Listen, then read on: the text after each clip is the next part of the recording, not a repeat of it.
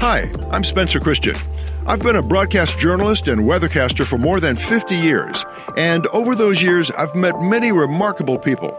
Remarkable people with remarkable insight. Now, I'll be talking with them about the issues of the day and about their personal journeys. I'll even share a few of my own. So come join me after the weather, and we'll learn together. Welcome to After the Weather. I'm your host, Spencer Christian.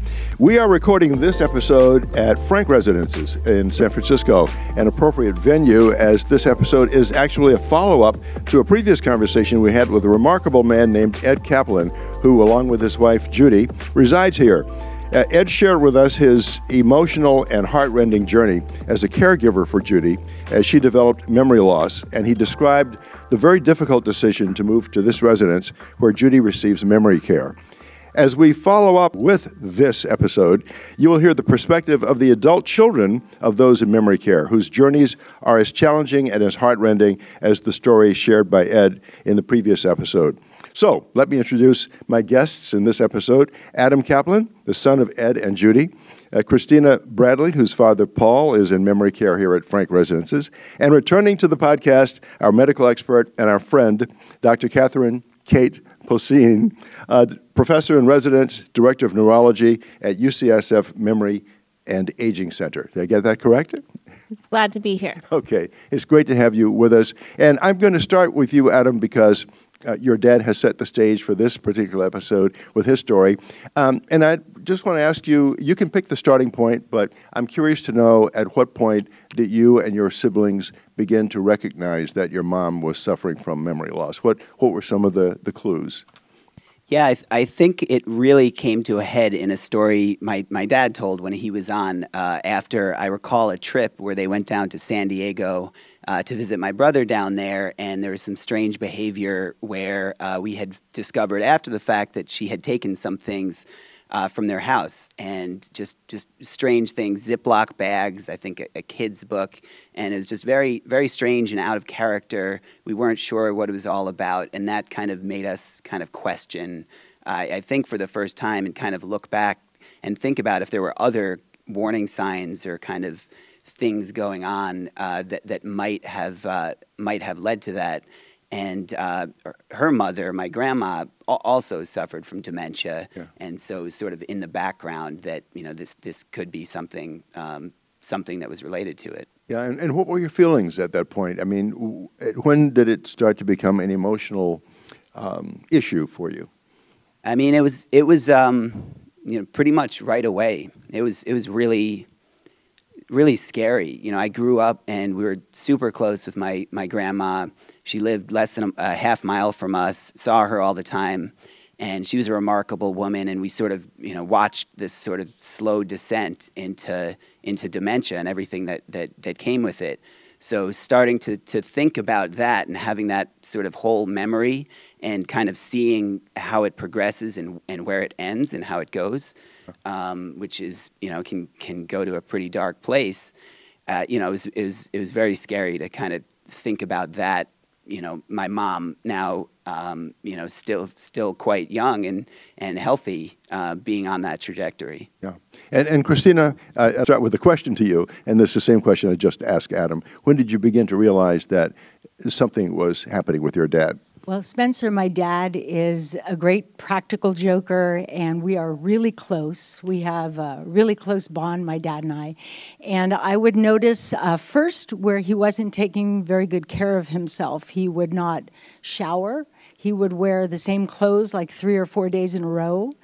And uh, would call me and ask the same question four or five times a day um, and these were the more outward things. He also would be carrying, I don't know why, donuts in the back of his car. He would get day old donuts, the big box, and put them in the back of his car and leave them there and say he's going to give them out. But he would just like hoard food in the back of his car. Um, and when I would bring it up to him and say, Dad, you know, you need to take a shower, he said, I just took one. And we would look at each other and we knew there was something that was really you know, going on in his mind that he was unaware of. He did not know that he was wearing the same thing. He did not know that he had called me three times asking the same thing. And right away, I started, you know, getting same same scared, you know, and trying to because no one in our family has had this, and so I was unaware what it was going on, but I kind of knew, you know. Did either of you um, have conversations or ask questions of your parents uh, about what you perceived they were going through, or did you discuss it with, you, you know, with your siblings or with other family members? Yeah. At, at what point did it become something that the family was talking about and thinking about a lot.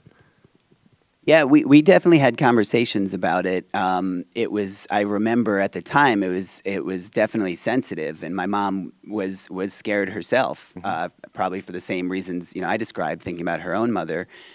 Um, but I remember, you know, so we sort of I think we were cautious around it, especially in discussions with her. I remember we had calls with my dad um, without my mom on the call and they were they were getting you know testing and and kind of um, you know f- further further further medical support and kind of looking at, at at options and things like that. But I remember my mom was not not thrilled to talk about it. Yeah. Um, but we definitely had discussions, and um, you know we we. Yeah, it's. I know it's tough. It's a very emotional thing. But it is difficult. A lot of times the siblings don't agree yeah. and they don't see the same things that are happening within the parent. And so then one will say, but they're doing this, and the other will make an excuse. Well, that's because, you know, maybe he didn't have any clean clothes or he did. And so then it's, I started looking five years ago at different places because I knew what was happening. I started watching really amazing Teepa Snow videos, who was just amazing how she presents it and says, get your act together because it's going to you know progress and i started listening to that and i made sure that i you know checked out all the memory care places and tried to find one that would work with my dad and me because if i'm an active part of his i can't say recovery it's not recovery if i'm an active caregiver then i need to be in a place that i feel comfortable too because i was going to be spending a lot of time with him. And uh, this is one thing I was saying about Adam is so lucky that he has such a dad that is there for the mom. In yeah. my dad's case, it is not that. It was, you know, Kate is nodding, and I know that all of what we're hearing right now it sounds familiar to you from your experience. Oh, yes, and the early, this early part of the journey can be so hard for families. And I was I had a question for you, Christina. So at what point did you realize what was going on? What point did you understand that this was a progressive process, that this was dementia or Alzheimer's disease? Was there a doctor who helped you along the way or how did you figure it out? Well, my husband works at UCSF um, in cardiology, but he was mentioning you have to really think that it might be this. And in watching Teepa Snow videos, they give all the 10 signal signs, warning signs. And I'm like, yep, yep, yep, yep, you know, right down the line. And I started noticing, and I told my brother, you know, and he started to get on board because he was starting to get these repeat calls and different things like that. But at that point, um, my dad wanted to have nothing to do with it. And the primary care doctor didn't con- our, took our concerns and just said, he looks fine to me. And they did that twice and I said, You don't, there's the thing called show timing where they're able to do five, ten minutes of conversation. They seem absolutely fine.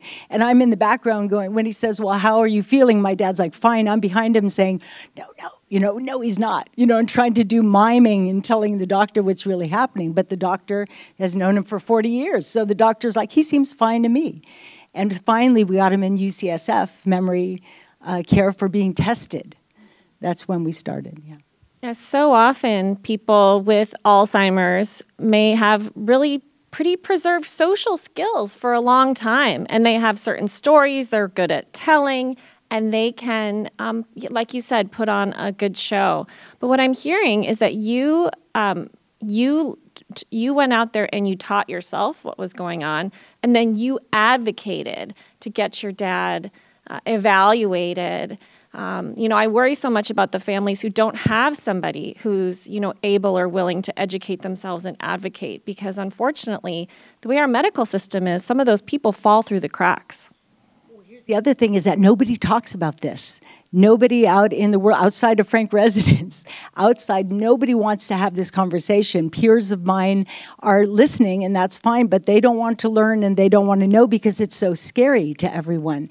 And everyone thinks of a um, place when you go to assisted living or memory care as that scary place that, you know, that old people go. And it's it's got to change. It has to change because it felt so lonely. I don't know how you felt if you knew anybody that could help you along the process, but you get the diagnosis and then what? Mm-hmm. And it's not okay. Now you go here and they will help you find. I said no. I've got to go look at places and I've got to go learn more about this. And you know, my brother joined in, and then we joined a little team. We made a support team, and we just all learned about the place, about the disease, about you know and educate ourselves. There's no real. Did you find any help? Yeah, you know, I, I, you mentioned my dad. I mean, it was great. I mean, he he dove in. He found resources. He, he was there, and he really drove drove this. And um, you know, the the point I was going to make. Thanks for stepping in. I got a little verklempt. Um, but uh, you know, it's we. It was important to us to to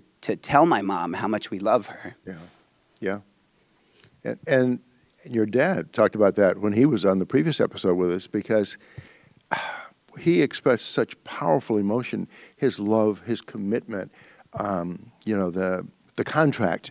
Uh, and yet he had to acknowledge how your mom's condition was, I want to say declining, progressing, getting worse, and something had to be done. Yeah, yeah. We just while, while she before she progressed further, you know, we wanted to to make sure she knew.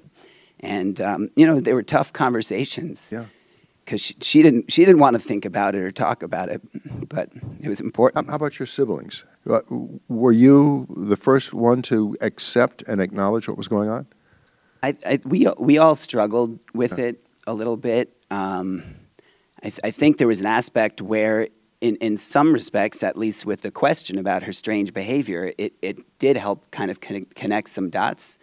But it was really tough to, to think about because I think we all had that image of my, my grandmother and what she had gone through. So it was, it was definitely a process. And it's been a process that continues. Just for our listeners' benefit, in case we didn't cover this earlier, your, your mother's mother had the same or similar condition. Yes, yeah, yeah that's right. Yeah. We, we watched her progress over the years, um, you know, in similar fashion. Yeah know, one other thing I was going to say is maybe instead of saying that they don't want to acknowledge that they have it, maybe they do acknowledge that they have it and it scares the heck out of them. Yeah. And they don't want to. I mean, my dad, paratrooper, police officer, you know, a karate black belt. This guy is, you know, commando, and he has to admit that he can't remember where he parked his car or remember, you know, what he's doing, and he didn't want to acknowledge it. But little by little, you see that person slipping and being scared, which is the hardest part. Seeing them being scared and trying to do with all your might to help and know that you are not going to fix it ever. It's, I said this today, we are talking about it. It's almost like your loved one falls off a cliff and you grab him at the last minute and you're hanging on, but you'll never be able to pull them up off the cliff. And little by little, one finger at a time, is going, and you see in their face as the disease progresses that they are scared, but you can't console. You know, so it's it's that powerful. Now, how did the decision come about, Adam, uh, to um, have your mom and your dad move into a residence like this, where she could get the memory care she she needs she needed? Because your dad had been the caregiver uh, for all of those uh, difficult, you know, needs that she had difficult to meet needs that she had. And he, I'm sure he reached a point where he knew he could no longer provide all the care that was needed. Uh, I want to hear about, you know, what was going on with the family dynamic then. How, how are, when did you and your brothers get on board with this decision? Yeah, yeah. For for a while, for for for quite a while, my dad was was with her and as she progressed and he was taking care of her and it was great. They were living actually in an apartment they moved into that i had lived in for and when we moved uh, the apartment was still open. We're like you guys should come out and move out here. So they were living in the apartment and uh, and my dad, you know, little by little started taking on things that she had used used to do, um, you know, making meals, cleaning up around the house, and things things were going uh, well for a while, but as as different um, elements all added up, it, it just got to be a lot. And so we were encouraging him to to look for help. And uh, for a while, I remember, you know, I would I would constantly check in and say, "Hey, how's how's it going? Have you checked on someone who could come in?"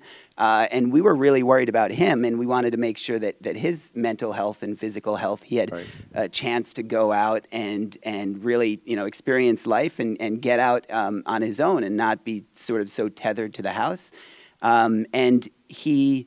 Uh, I, I think there was some difficulty. There, he, he was able to find some care that came in at different times, but uh, it just, I don't think it was the level of care um, needed. Um, and over time, I think it just, it became too much, especially with uh, the um, issues with incontinence that I think my dad spoke about in Yeah, the he last.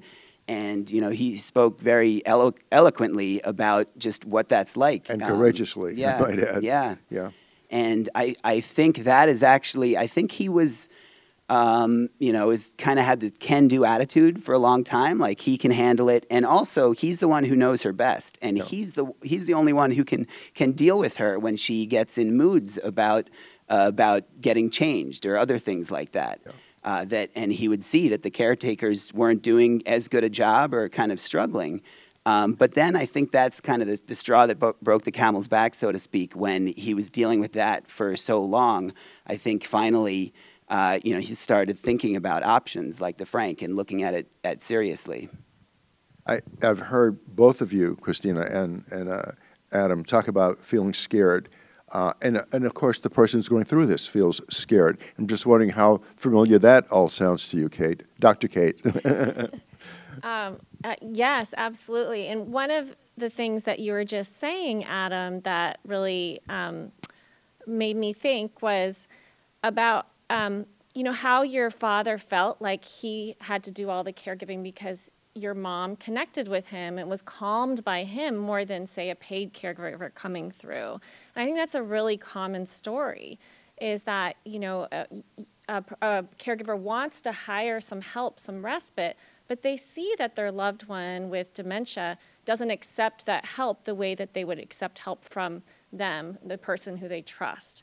So this is this is really common. I mean, if, if you, you could imagine being in the shoes of someone with dementia, where the world is a scary place because it's not making sense anymore, but you have your spouse or your child, someone you've loved for many many years, and that that connection to that person is still there.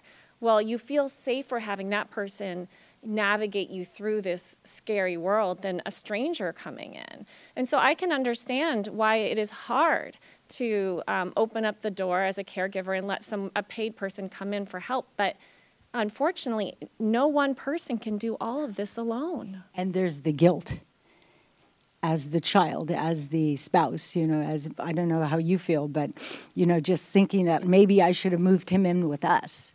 And, but I have a life and I have a husband and I have kids. And, you know, it's like I can't do that because if I give everything of myself, I have nothing to give to him anymore.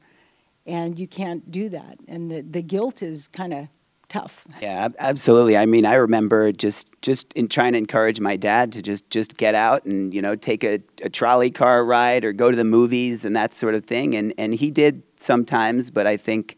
Uh, I don't think he had the level of trust in, in the in the caregivers uh, that that everything was going to be okay.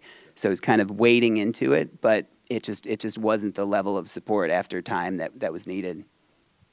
I don't want to sound like I'm just doing a commercial for, for Frank Residences, but, uh, but at what point after your parents moved here did you be, did your dad seem to, to feel that sense of trust, that he could be away from your mom for a while and trust that she was in good hands, receiving the care she needed? Yeah, and then there was a second, a kind of a second step after they moved here too, because uh, at first they were living together in an apartment and uh, in assisted living, and and that already was just a huge, huge uh, relief because there there was the care that was here, Yeah. and so he, he could get help, and people could could come in and and help with things like changing and other kinds of tasks, which I, th- I think was the sort of one of the pr- primary things that I think w- uh, he was very happy to, to get off his plate and a Right. relief. Right. Um, but but then uh, over time, uh, it it it became uh, it, it was difficult for him to to leave for any kind of period of time, and so it it uh, it, it came to a point where there was a trip um, where uh, my aunt, his sister's health was declining, and it was important for him to go out to be able to visit her. Uh, and that's that that trip is what led them to to explore an option um, where my mom could go uh, and stay up at memory care, uh, and so so he could travel. And I remember there was a lot of discussions around that, and and his leaving and feeling you know guilt and, and discomfort and uncertainty about how things would go and how she would do without him around for an extended period of time. Kate, you want to jump in there? I, I wonder if there's a, a, a prescription, you know, a, advice uh, for, for people who are hearing this conversation and recognize uh, in a loved one they have what, what Christina and Adam have been describing. Right. And these decisions are so personal and so complicated because yeah. everyone's situation is different. But one of the things that's really striking me listening to you is it's so important to have some people who you can figure this out with, right? I mean, you know, Adam, you had your your you obviously your father leading the charge and the rest of your family and Christina your brother and you've also did a ton of research on your own. But f- these are hard decisions and really trying to engage a community to work together to figure this out and hopefully um, maybe some support. There's great support groups out there with the Alzheimer's Association, for example. But find a community of people who can help you think through these hard decisions. Because what what is the trigger uh, to put somebody in, to, to get extra help in the home. And then what is the trigger to um, maybe place your loved one in a facility? These are different for each person. It's a very personal decision. And i was wondering christina if you would share what was the trigger for you to place your father, Paul, here? Well, he, we found him in a very bad state because his wife uh, was taking care and and um, was, he was in a very bad state. He had to go to the emergency room when we came to get him. Uh, he stayed there for two weeks and then went to skilled nursing SNF uh, for two weeks. And they said he needs to go to memory care because he kept on saying that he was on vacation in Mexico and or in jail. He's called me a couple times. Really, really bizarre. It's funny and horrible at the same time. Um, and so we ended up bringing him back to his house, but we got someone in care for him. And she was wonderful, phenomenal. But he was just stuck in the house with her, and everything was still fighting and things around the house. So we brought him here. And when we brought him here, um, at first, he wanted to leave, wanted to leave. 20 calls a day, get me out of here, get me out of here. But now, finally, I come here and he's hanging out with the guys in his neighborhood, telling war stories, you know, about the war that he wasn't in. Yeah. So, but it's great. And they all sit around and have a great time. I can bring him down to have hamburgers and talk to everybody. And, and he is finally now having some kind of uh, learning and exercise and all these things that living alone with the caregiver would not give you you know, and companionship with people, people his own age, you know, that he can relate to. And uh, even though he won't remember it, it is a feeling when I walk away and he's teasing the guys, I feel better. And I feel when I'm on vacation or taking a trip that yes, he is safe. And yes, he has companionship. And so even though it still hurts, I and I do feel guilty, he is in a better place than he would be if he were with me and I am in a better place because he's there.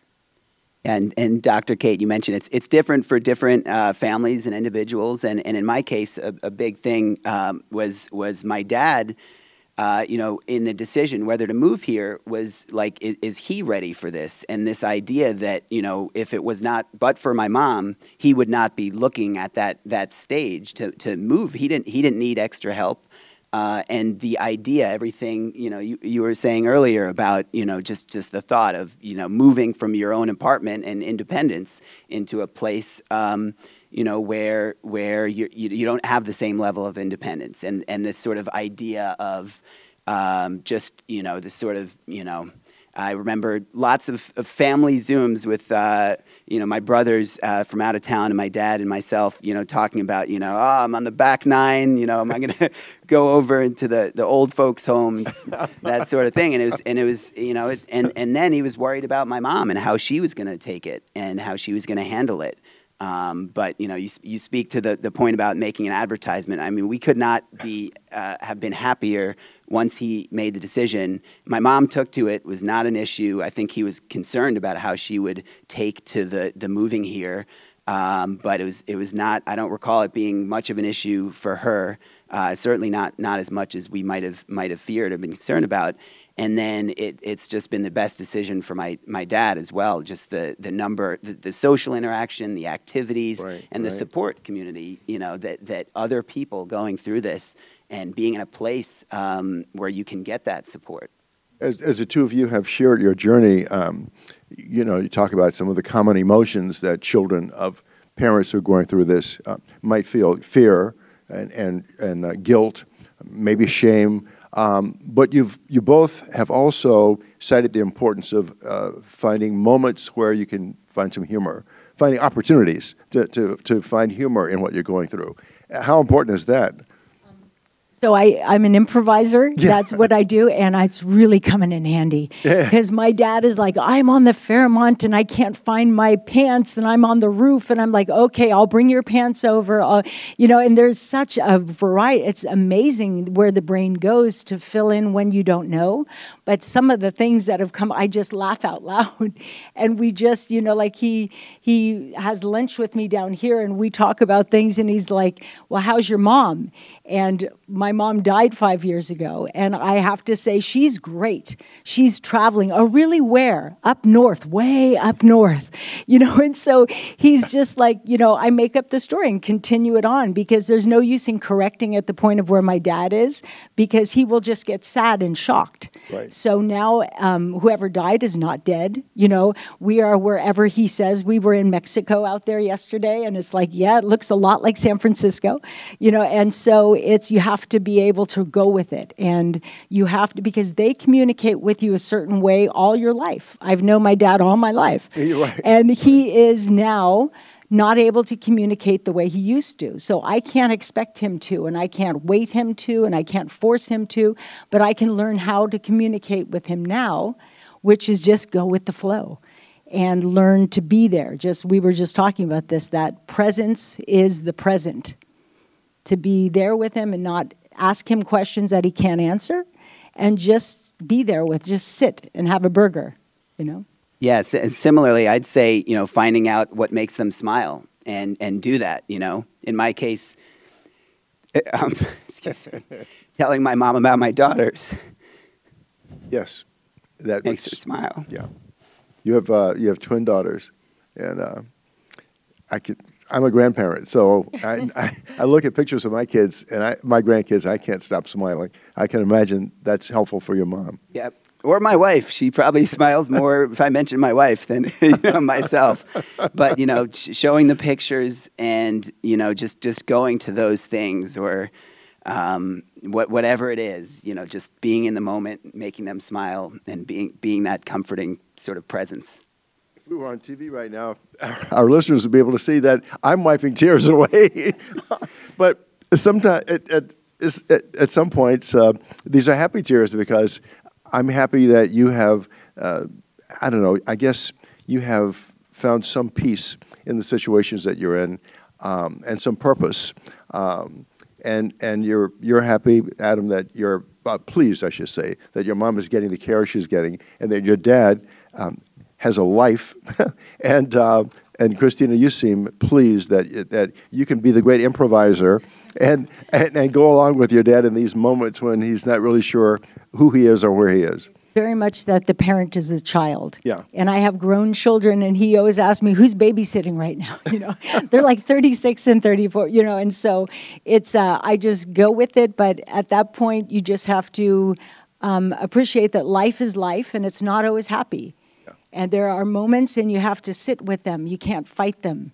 You have to sit with them and let them be. They are what they are. And you have to be okay because that's part of the deal of being alive. I, I don't know if um, you and uh, Adam have gone through what I'm going to uh, throw out here now, but but I'm sure Kate has some experience with this. What happens? What do you do when there are multiple family members involved in making this decision to place a parent who needs memory care in a facility where that care could be provided, and everyone's not on the same page? well, oh my, I I there's no easy answer to that one for right. sure. But usually there is, you know, a decision maker, be it the spouse, for example. But if if that's not the case, and say there's no spouse and there's three adult children, I think this can be incredibly difficult to do to come to a consensus. Um, and and I, there's no um, simple answer for that one, but um, yeah, these decisions are tough, and I recommend you know trying to engage someone who knows about dementia. Sometimes some family members might be in, in denial and not. Uh, really accepting that this is a progressive disease, that all people with these diseases are going to progress to the point where they're going to need 24 7 supervision. And so, uh, you know, making these decisions, uh, you know, really requires that you accept that, and then you can start to think about, well, are we going to do it in, in someone's home, in, in in my home, in their home, or or placed in a facility? What are the financial implications of all of this? Uh, it, it's it's a very big decision, um, and and can be quite hard on a lot of families. Two things of advice on that note. One, make sure the power of attorneys are in place the DPOAs oh, right. for health, who you want in charge of your health, who you want in charge of your finance when you're not able to make those decisions. That's the first thing Dr. Peter told us at UCSF Memory. Please get that in order. That was really helpful. Second, as a parent, sit down when you're not your kids are too young, but our kids and I sat down and I said, "Okay, if I ever got this, this is what I want. This is who I want to be in charge and I want you not to feel guilty." I want you to know that I probably don't know that this is happening to me, but I want you to understand I want this. So know what you want. You know, as an adult, it could be early onset, it could happen very early. You know, know that um, your children understand what you want. That is so important. Don't push it down the road because you won't be able to make that decision then. I, yeah, I, I, haven't talked with my my nine year olds about what to do when I'm I'm in, in, that place, but I it is educational, and they have learned and they understand. You know, I, we've talked to them about.